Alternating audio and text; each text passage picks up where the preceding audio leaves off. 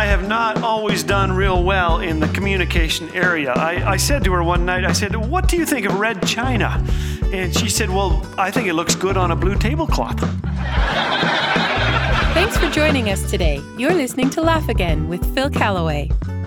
As a well traveled North American, I'm fascinated by culture. I've been in every Canadian province and most U.S. states. In Nova Scotia, my wife and I were treated like family by complete strangers. Trust me, this does not happen in New Jersey. Americans are more likely to say um than a. Canadians are more likely to apologize than our American cousins.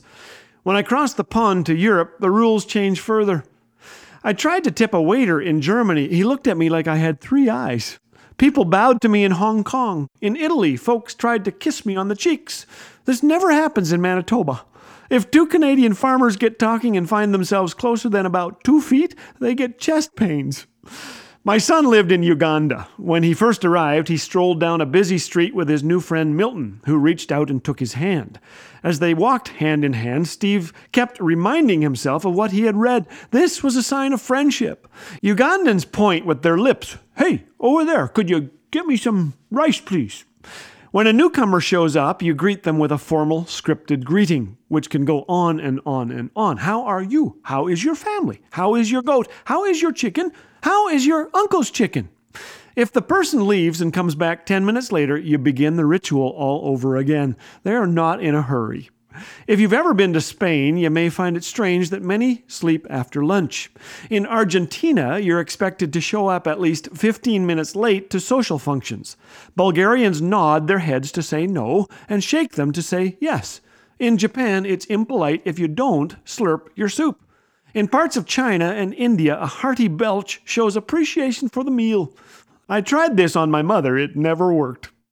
One of the most striking differences between East and West is our perspective on aging.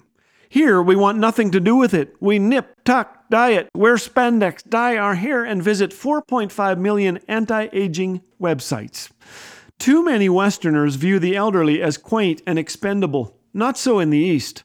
In China, when a person asks the age of another, the younger will apologize for their youth. The older assures the younger, it's okay, you can still have a glorious future by aging. The older people get, the more enthusiastic they are about it. Those 50 and beyond are accorded special honor, and respect for elders is counted as one of the highest of virtues. I like that. Respect was a sacred commandment when I was a kid, as was saying no, sir, yes, ma'am, and thank you. An older lady often tried to kiss us kids on the cheek when she came to visit, so I climbed out a window once to avoid her. But we were taught to respect our elders, or we likely wouldn't live to be more than about 12. Age was a badge of honor, not something to be feared. In Leviticus 19:32, the people of Israel were told, "Stand up in the presence of the aged, show respect for the elderly, and revere your God."